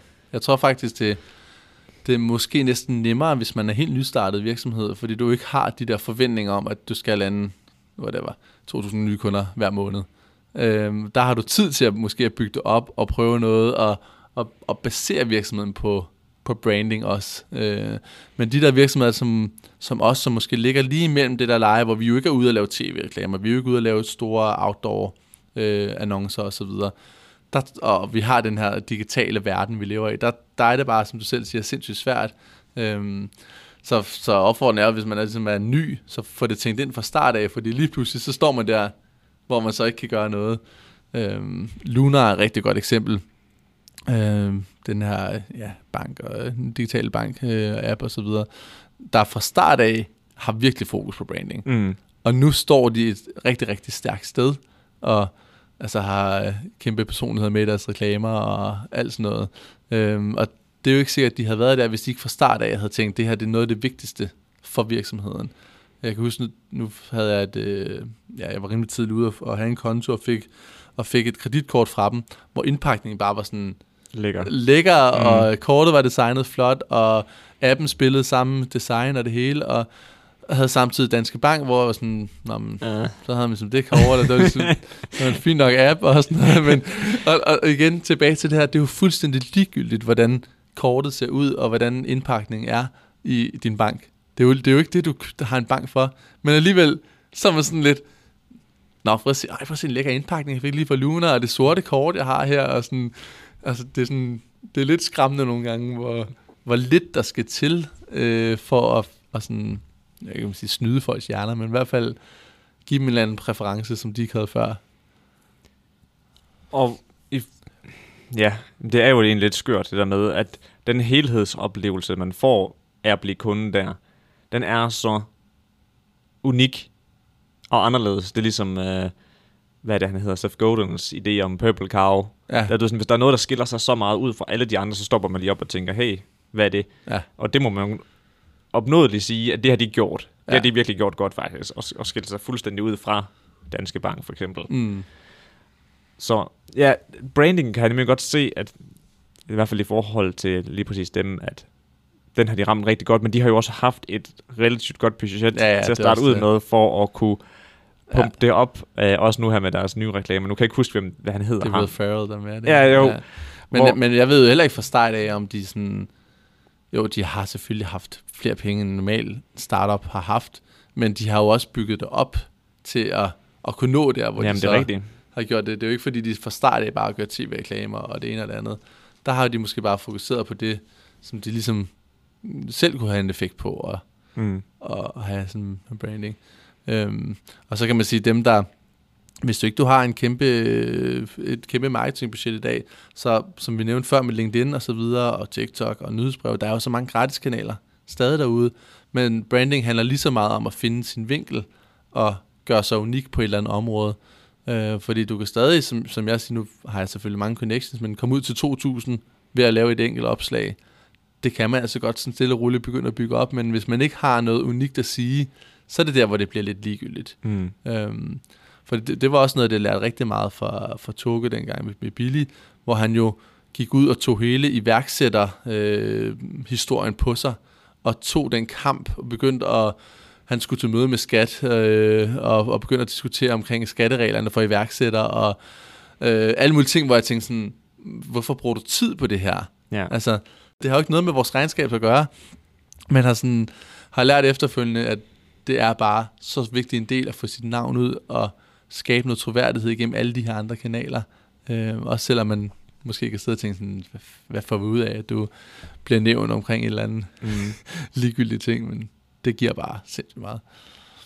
du byggede lige den perfekte bro over til mit næste spørgsmål, som er, hvorfor er det egentlig, du selv personligt har investeret så meget i LinkedIn, nu hvor at du er... Øh, ej, det lyder så grumt, når jeg siger det. Men nu når du er ansat, Ja, du ved, fordi... Det lyder grumt, fordi... one day. Ja, ja, Så- fordi, men det er fordi grunden til, at det lyder sådan lidt grumt, det er sådan, at det lyder som om, at jeg, jeg taler ned om omkring det at være ansat, og det er det på ingen måde. Øh, og Men det, hvad skal jeg bruge det til? men, det, men du lige præcis, hvor, hvorfor investerer du så meget tid Ja. i det, når du ikke nødvendigvis har noget selv at sælge, udover dig, dig selv til nogle potentielle Ja. øh, andre øh, chefer på det Ja. tidspunkt? Ja, det er et godt spørgsmål. Altså, for det første er det jo bare også min hobby. Altså, så jeg synes jo bare, det er fedt at gøre, ud over det. Men jeg har også bare kunne se jo igennem min karriere, at, at det åbner så mange døre at have det her kæmpe netværk af folk. Øhm, vi havde jo ikke siddet her, hvis ikke du havde fundet mig, og det kan være, der er så en, der hører. Og det, går, det er jo ikke, fordi det nødvendigvis er sådan, så skal man skifte job, men hvis man står en dag og tænker, åh, oh, det kunne faktisk være fedt at lande en CMO-rolle hos whatever, så kan det være, at du sad derinde, eller at øh, dem, der har hørt den her podcast, øh, er CEO i den virksomhed, eller øh, whatever det kan være. Så der, der er selvfølgelig noget der, men, men nej, jeg har ikke sådan... Det, jeg tænker tit over sådan, om hvad, hvad, hvad fanden skal jeg egentlig bruge det her til, men jeg tror også på et eller andet tidspunkt, så går det måske op i en, eller anden, en helhed, om jeg så skal starte noget, eller whatever. Det, det ved jeg ikke lige nu, mm. men Mhm. så har jeg i hvert fald den der kæmpe platform at kunne lancere noget ud fra, øh, som jo er rimelig unikt øh, at, at starte med ja, 15.000 followers. Det, det er lidt sådan, Ikke hvis man skulle starte start. noget på et tidspunkt, eller gå ind i noget, hvis man skulle investere i noget, eller hvad, skulle hjælpe nogle andre op. Øhm, men ellers så, jeg tror også, det er sådan lidt undervurderet, hvor meget man egentlig kan bruge det i sin hverdag som, som medarbejder. Øhm, jeg ved, to af mine medarbejdere her har set øh, mit jobopslag, fordi jeg har connectet med dem for lang tid siden. Og jeg er rimelig sikker på, at de vil ikke søge efter øh, en IT-virksomhed Skanderborg, når de skulle søge jobs. Men de har simpelthen set det øh, i sin tid og connectet med mig, og så har de så, når jeg har postet det her job, øh, skrevet til mig direkte. Så der er også bare noget i hverdagen, der gør, at jeg kan f- har adgang til at få, kunne ansætte nogle flere folk, og også lynhurtigt, når vi, når vi skulle lave vores egen øh, podcast, altså få adgang til nogle folk, fordi jeg allerede havde været connectet med dem, så bryder du ligesom den der barriere, Mm. imellem at, sådan, at du skal ud, og først skal du connecte med folk, og sådan, hvem er ham der? Nej, men, åh, ham er jeg allerede connected med, Nå, men okay, det har, det har vi sikkert haft et eller andet med hinanden at gøre for nogle år siden. Mm. Så kan man hurtigt komme ud og få lavet nogle af de her ting, øh, og skrive til folk. Ja, Så lidt af hvert. god pointe. ja, jeg har med de to opfølgende spørgsmål, eller det ene er måske egentlig mere bare en, en konstatering, men det er fordi, at grunden til, at jeg også lige ind på det her, det er fordi, jeg forestiller mig faktisk, og jeg har intet grundlag for at sige det her, men jeg forestiller mig, at de fleste medarbejdere rent faktisk vil kunne få mere ud af deres professionelle karriere ved løbende også selv at styrke deres personlige brand, mens de var medarbejdere eller Mm. ansatte. Mm. Fordi, altså hvis nu jeg var ansat her hos jer, og jeg var mega god til at lave content omkring at arbejde her, det, det signalerer også bare noget, altså til virksomheden, at man virkelig vil gerne vil det her, og Ja. de brænder for det, og det giver en indsats, jamen så kan man potentielt bruge det til at altså, gå et skridt op i, i løn, eller for, blive forfremmet til en anden stilling, Mm. eller hvad det nu kan være. Men så samtidig med, så kan man jo også på den måde få opbygget nogle følgere og et netværk igennem LinkedIn, som kunne gøre, at man kunne tage det, altså rykke til en anden virksomhed på et andet tidspunkt, eller gå selvstændig. Jeg, der hvor jeg hen, det er, at uanset om du er selvstændig, eller om du er ansat, eller om du er virksomhed, ah, nok selvstændig eller, eller ansat, så tror jeg oprigtigt, at personlig branding er vigtigt. Mm. Og min anden ting, jeg vil frem til, det er, hvordan har du løbende i al den her tid plejet dit personlige brand, mens du har øh, Ja. For lidt at knytte en kommentar til det første. Øhm, når, og det, det må jeg jo næsten ikke sige til nogen, men, men når folk søger job hos mig, så læser jeg minimalt, hvad der står i deres ansøgning. Det er så lidt, at jeg lige skimter, hvad det er, der står. Jeg kigger på, hvor de har været. Så det allerførste, jeg gør, det er at hoppe ind på deres LinkedIn-profil. Mm. Hvis der er en, der har vist, at de har lavet nogle fede ting i deres tidligere jobs, eller kommenterer på nogle ting, som er relevante i forhold til deres stilling, så tæller det 100 gange mere i min bog, end det gør om en, der skriver, at jeg er god til at holde mange bolde i luft. Nej, det ikke, ikke Ja, ja, de der flosser, men, men, men skrive, hvad de har lavet og så videre, fordi det, det er alligevel oftest de ansøgerne, det er altid en opbremsning af, af deres øh, karriere på en eller anden måde. Og det, det kan man jo også se på LinkedIn, så det er jo ikke fordi, jeg ikke kigger på, hvad folk har lavet. Men bare det her med, at man viser, at man, og det behøver ikke være LinkedIn, det kan også være, hvis de linker til deres egen, øh, hvis det er designer til deres øh, Behance, eller Ja. Dribble, eller hvad det Yes, skal være. yes, yes. Øhm, bare viser, at man har lavet noget, og man har taget initiativ, og man er sådan, selv godt kan lide at arbejde med det her. Det gør, det gør sindssygt meget for mig. Øhm, I forhold til spørgsmålet, så har jeg, jeg har stadig ikke knækket koden i forhold til, sådan, hvad der er min vinkel helt. Øhm, fordi så snakker jeg lidt om noget branding, og så snakker jeg lidt om noget ledelse, så snakker jeg lidt om noget markedsføring, og altså hvis vi snakker min, min egen Mm. personlige brand. Øh, og jeg håber på et tidspunkt, at jeg tager lidt min egen medicin i nogle af de ting, jeg deler, og egentlig sådan kommer ind til kernen af, sådan, om, hvad er det så, jeg står for, hvad er det, jeg gerne vil have ud. Fordi jeg kan heller ikke sætte mig mellem tre forskellige stole, så nogle gange snakke lidt om, hvordan man er leder, og nogle gange snakke lidt omkring, hvordan man gør det her. Så skal jeg i hvert fald være klar på, at det er det, jeg så gør. Mm. Så jeg nævner de samme ting hver gang.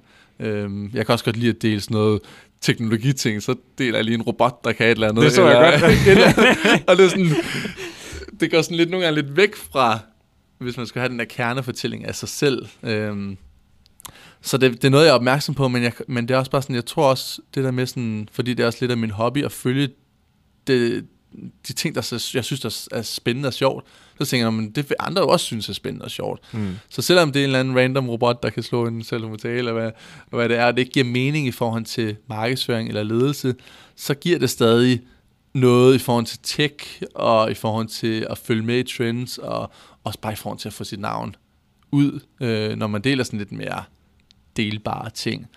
Så, så det, det, det er den overvejelse, jeg har lige nu, det er der med sådan, om passer det stadig sådan ind i den der store ramme? Det gør det, men jeg har ikke fundet den der niche, hvor det sådan, der er nogen, så taler de jo nærmest, så taler de kun GDPR, eller et eller andet. Mm. Og så er der nogen, så taler de kun om øh, brugeradfærd. Ja. Den, den niche har jeg ikke sådan fundet helt endnu. Men det er der, jeg gerne vil hen, i hvert fald i forhold til sådan personlig branding, at man, hvis jeg mødte nogen ude i byen, og sagde, nej, men, nej, jeg hedder Jeff, jeg, var, jeg, jeg kender dig fra LinkedIn, er det ikke dig, der snakker om X? Mm. Det, er sådan, det kunne være målet. Eller at man øh, med decideret, hvis der var en eller anden et messe eller noget, man skulle holde, okay, vi skal i hvert fald have, have Jeff med til det her, fordi han er jo førende inden for det her område.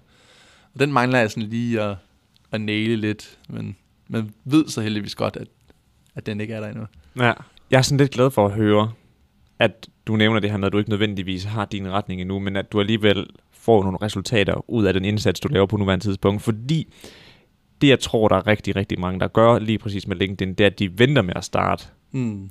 Og så prøver de at planlægge og planlægge og planlægge og lave strategier og så videre, for at prøve at regne ud af, hvad er min lige præcis vinkel? Altså, hvad, hvad er det for nogle ting, jeg kun skal snakke om? Og så kommer de aldrig i gang. Ja. Og det er jo det værste, der kan ske. Ja. Det er bedre at have et lidt mudret budskab, hvor man snakker lidt om mange eller lidt, en del ting, end det er overhovedet ikke at komme i gang. Ja. Så det er, det er en klassisk misforståelse, det der. ja. Men det er også bare, folk er jo forskellige. Men jeg er jo også meget sådan, lad os nu bare komme i gang, og så kan vi altid rette til, og vi kan altid... Altså, jeg, jeg vil hellere lave nogle flere ting, og der er måske ikke sidder lige i skabet, end bare sidde og vente på at lave noget. Jeg har øhm, en af vores øh, tidligere praktikanter har faktisk startet hans eget øh, videobureau, og så har han snakket med en masse af hans netværk, som alle sammen sagde, at I skal lave en forretningsplan, og I skal i hvert fald bruge seks måneder, inden I lancerer jeres hjemmeside. Og, og de var bare sådan, til de kom til mig på et tidspunkt, så siger de sådan, Ej, hvad, hvad synes du? Altså, folk siger, at vi skal lave, bruge seks måneder, og vi skal op og tjene 400.000, inden det kan løbe rundt, og vi er jo bare to drenge, vi har, vi bor på kollegier, og sådan, jeg var sådan, gå nu bare i gang. Altså, lad, være, lad være med at lytte på de der ting. I kan sgu da altid finde ud af, om I så har skulle lave et andet produkt. Når først I sidder ude hos en kunde og vil sælge noget video ind til dem, så kan det, så kan det være, at I havde sådan en helt klar øh, idé om, hvad det var for en forretning, I havde. Og så siger de, at vi skal ikke bruge case-videoer, vi skal have TikTok-videoer. Ja. Okay, men vi havde den her pakke. Ja. Så skrotter I alligevel den, fordi det er kunden, der ligesom styrer, hvad, hvad var i går. Så, så der er mange umiddelbart steder derude, der har sådan en, en idé om, både når man starter virksomhed, men også personlig branding, at som du selv siger, det skal være opsat, det skal være ordentligt, og det skal være poleret, og, og jo, det skal det selvfølgelig også, hvis man har tid og overskud til det, men det er bare de færreste, der har overskud til at sidde og lave det så helt så ordentligt, og så kommer man bare ikke i gang. Og så, så går der et halvt år, og så har man ikke lavet noget overhovedet, hvor du kunne jo bare lave de to, de to første indlæg, du havde i hovedet, og så poste dem, og så kan det være, at du lige havde et billede fra et eller andet, og, og dele op og så videre. Så ja, rigtig god pointe. Jamen, det klassiske quote is, uh, perfection is the enemy of great. Ja. At du, sådan, du bliver aldrig god, hvis du stræber efter perfektionisme for dag i dag. I dag. Mm. Og det er sådan en rigtig klassisk eksempel på, både det der med, at man, man, man skal lægge den der seks måneder strategiplan og det hele, og, og så videre, og så ender man aldrig med nogensinde at komme i gang. Og så, så er det jo fuldstændig irrelevant, hvor mange, lang tid du har planlagt ud i fremtiden, fordi hvis der aldrig nogensinde bliver til noget overhovedet. Ja. Men altså, det der er sådan en, en, hvad siger man, en simpel måde, jeg bruger det, altså i forhold til at tænke, hvordan der man bygger sit personlige brand, det er også lidt som du nævnte på det der med, at hvis man så introducerer sig selv til nogen, og så siger, jamen hej, det er, jeg er Niels, Niels Greve, at så bliver man associeret med et eller andet specifikt. Ja. Altså, jeg, jeg vil bare gerne have, at lige når folk de nævner mig, så, så ved de godt, det er et eller andet relateret til podcasting. Mm. At folk, folk har sovet lidt i timen, hvis de ikke ved, hvem jeg er. Du ved sådan, det er målet. Ja. Uh, inden for podcasting selvfølgelig. Ikke generelt ja. set, men bare inden for podcastmediet. Og du ved sådan, det er en fin nok pejlesnor for mig til på nuværende tidspunkt at give den gas. Ja. Og det er et fedt mål at have. Ja. Men det er jeg har altid sådan tænkt lidt over, men skader det så en, at man så snakker om andre ting? Eller hjælper det? Altså lad os nu sige, at du gerne vil, vil være podcast-eksperten, og det, det er der, man ligesom går til. Hvad hvis du går ud og snakker om, øh, hvad der sker på TikTok? Altså sådan, det, mm. lad os nu sige, at 80% af det, du laver, er podcast-relateret indhold, og så laver du 20% af alt muligt andet. Om det så er med til at løfte, fordi du får noget omtale, eller om det er med til sådan at mudre billedet, den har jeg ikke sådan helt luret endnu i hvert fald. Men der kører Gary Vee-stilen. Ja. At du ved sådan, det er bare fuld smadret på, og så må vi finde ud af, hvad der sker undervejs, fordi det er rigtigt nok, vi, vi som mennesker, vi har jo flere facetter af os. Mm. Altså, jeg deler også en del omkring øh, personlig udvikling og personlig øh, optimering i forhold til arbejdsgang og så videre, og også en del omkring livsstilsdesign. Og det er ting, jeg er passioneret omkring, Ja. så nu prøver jeg bare at dele lidt omkring det, og så må folk Og så kan man jo over, over de opslag. man, kan jo overveje, om man så altid skal have sådan i baghovedet, at man skal have noget podcast-relateret ind. Altså, hvis nu det var... Øh, hvis du bare vil sige noget om ledelse, så kunne det være, at du skulle starte med sådan, om jeg håber en dag at have et kæmpe podcastfirma, hvor vi er 10 mand, der står og producerer podcast for alle mulige virksomheder. Og, og når jeg når dertil, så skal jeg i hvert fald være en leder, der er sådan, sådan og sådan, sådan. Det kunne måske være en sådan måde at få, få det koblet sammen, mens man stadig vil, vil snakke om det gamle øh, interesseemne. Ja. Måske. Ja, nu vil jeg vel kaste en masse bolde op til folk derude, i forhold til, at øh, de måske burde gå i gang med, øh, med LinkedIn. Ja. Også, øh, ja, jeg tror virkelig, der også der er mange studerende, der Ja. godt kunne få meget godt ud af bare at, at være derinde Mm. og connecte lidt med folk og skrive lidt frem og tilbage. Jeg tror også, det åbner nogle døre, når man så en dag skal ud og få et job. Ja. Ja. Men, øh, men også til folk, der er ansatte, og måske gerne vil prøve noget nyt. Ja. Så forhør sig lidt derinde. Folk er sgu flinke på LinkedIn. Ja, altså, og jeg har det også lidt sådan, hvis man, hvis man synes, LinkedIn er det mest kedelige i verden, så skal, så skal man heller ikke gå derind. Så, det, så handler det om måske også om at finde sit eget medie, hvor man virkelig brænder for det. Nu øh, nævner jeg lige de her videodrenge igen fra, fra Højkant, som, som de har startet. De er jo, de er jo TikTok-drenge. Mm. Så de, jo, de går all in der, de er jo ikke LinkedIn, for det er ikke den generation, det er ikke det, de gør. Men til gengæld så er det jo bare, igen det der med at kombinere deres hobby med, med, med deres viden, så begynder de jo at få kunder via det nu. Fordi det er der, så de unge begynder at være, de starter i nogle virksomheder, der også skal have lavet noget video, og hvis Faxe Conte skal på TikTok, så kan det være, at de kigger på, hvem der gør det godt derinde, og så videre. Så, så jo, hvis man synes, at det kunne give noget, og man også kan mærke, når man kommer i gang på LinkedIn, at det har en anden værdi, så ja, så giv den gas derinde, men man kan også blive stor på en anden platform. Jeg tror, det handler meget om det der med at, at følge det, man også synes er sjovt, for ellers så, så går du død i det. Hvis man synes, det er sjovt at blogge, øh, så blive en kæmpe blogger. Det har også en værdi, også for, virksom, for, også for ejerne i virksomheden, eller for, for dem, der ansætter. At man kan vise, okay, jeg har faktisk bygget en blog op om, og der er 5.000 besøgende hver måned. Øhm, det er næsten nogle gange lidt irrelevant, hvad det egentlig handler om. Men, med det der, man kan vise til sin arbejdsgiver, at jeg kan noget, jeg har bygget noget op, og det kan godt være, at det bare er om en eller anden hund, eller hvad det skal være, men jeg har rent faktisk lavet en hjemmeside, jeg har fundet ud af, hvordan jeg får folk ind, jeg øh, er begyndt at tjene lidt penge på, på noget sponsoreret indhold og så videre. Det, det viser også bare noget, så ja, find sin passion og- og sit medie. Og jeg tror, det der, det der er to streger under her, det er bare det der med at være handlekraftig. Mm. At man er en, der gør noget. Ja. Du ved sådan, det er som om det ender med at blive konklusionen på Ja. hele den her samtale. Det Det er er sådan, at være en, der rent faktisk sætter ting i søen og holder ved. Fordi du kan jo selvfølgelig ikke præsentere os og sige, at jeg skrev to blogindlæg. Det siger Nej. jo ikke så meget. Men ved, hvis du er en, der, der er i stand til at sætte ting i gang, man er vedholden, man, man gør tingene, og man, man arbejder for at få dem, få dem ud i verden, det tror jeg er en altafgørende, hvad siger man, person, karakter, træk, Mm. som kommer til at have stor indflydelse, uanset hvad det er, man gerne vil. Om Ja. det er, at man vil have et job, eller om man vil have sin egen virksomhed, eller hvad det end kan være. Ja, netop. Og hvis man ved, at man ikke de har det karaktertræk, så find en, der har, eller få nogen til at skubbe dig den rigtige vej. Altså jeg ved, der også er mange af topdirektøren, der måske ikke har det træk, så får de en eller anden konsulent på, og, og som hjælper dem, eller der er også nogle gange, jeg ved, at der er, hvor marketingafdelingen overtager direktørens LinkedIn-profil, og simpelthen skriver på vegne af den person. Der, der er mange muligheder, hvis, ja. Man ikke sådan, hvis det ikke ligger naturligt til en. Øhm, og, og igen, hvis man så hvis det ikke ligger naturligt til en at være så udadvendt på den måde, så find et andet medie. Altså, der, der er masser af muligheder. Så kan det være, at, at du er mega god, når du sidder en til en med folk. Så, så sørg for at bygge stort relationer op rent netværksmæssigt. Som du, men som du siger, det handler om at prøve nogle ting og gøre Gør noget. noget. Ellers så, øh, så kommer man nok ikke videre. Så er der ikke så meget fremdrift, øh, som vi havde som mor i starten.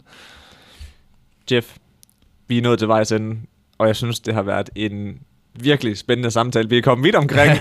det gør man. Som sagt, så giver jeg altid de folk muligheden for at fortælle, hvor det er, de er bedst. Jeg kan næsten gætte det. Jeg skulle lige sige, man kan jo næsten regne ud nu her, hvad det er, du har tænkt dig at sige. Ja, Og det er selvfølgelig LinkedIn. ja Men, det er det. Og, og du, skulle, være- du er ret lige til at finde dig en Jeff, Ja, Jeff Blåvand så er den du er. og to A'er. Ja.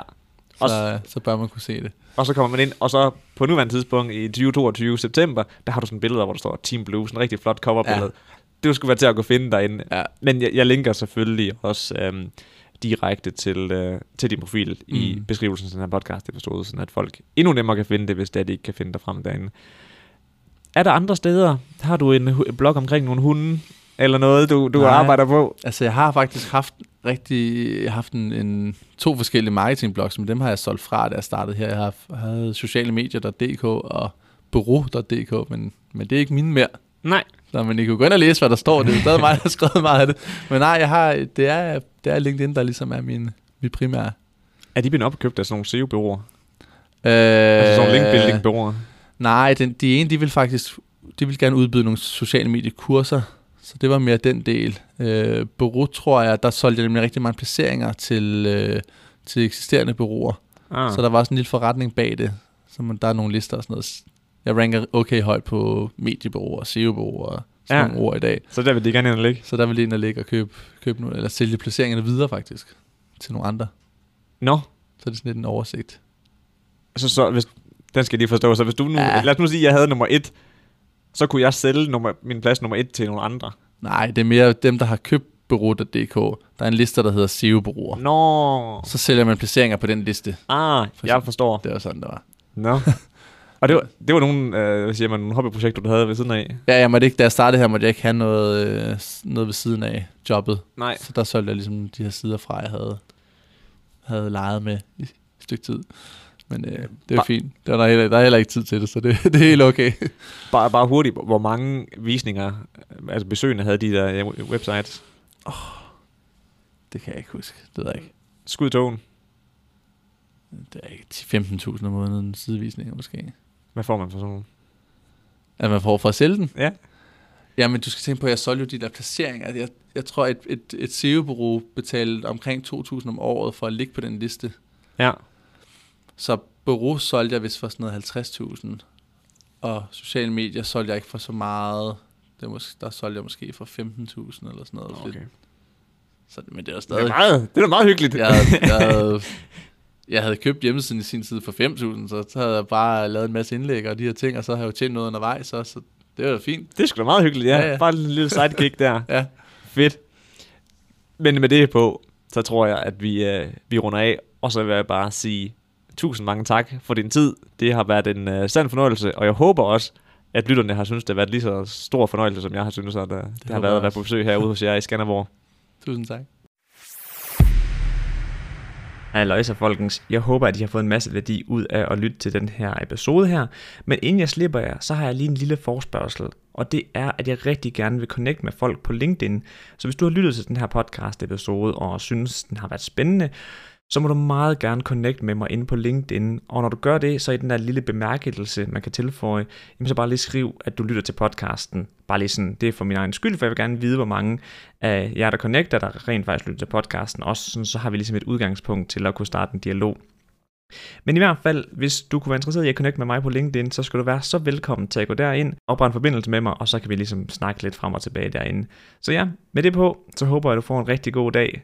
Hej hej.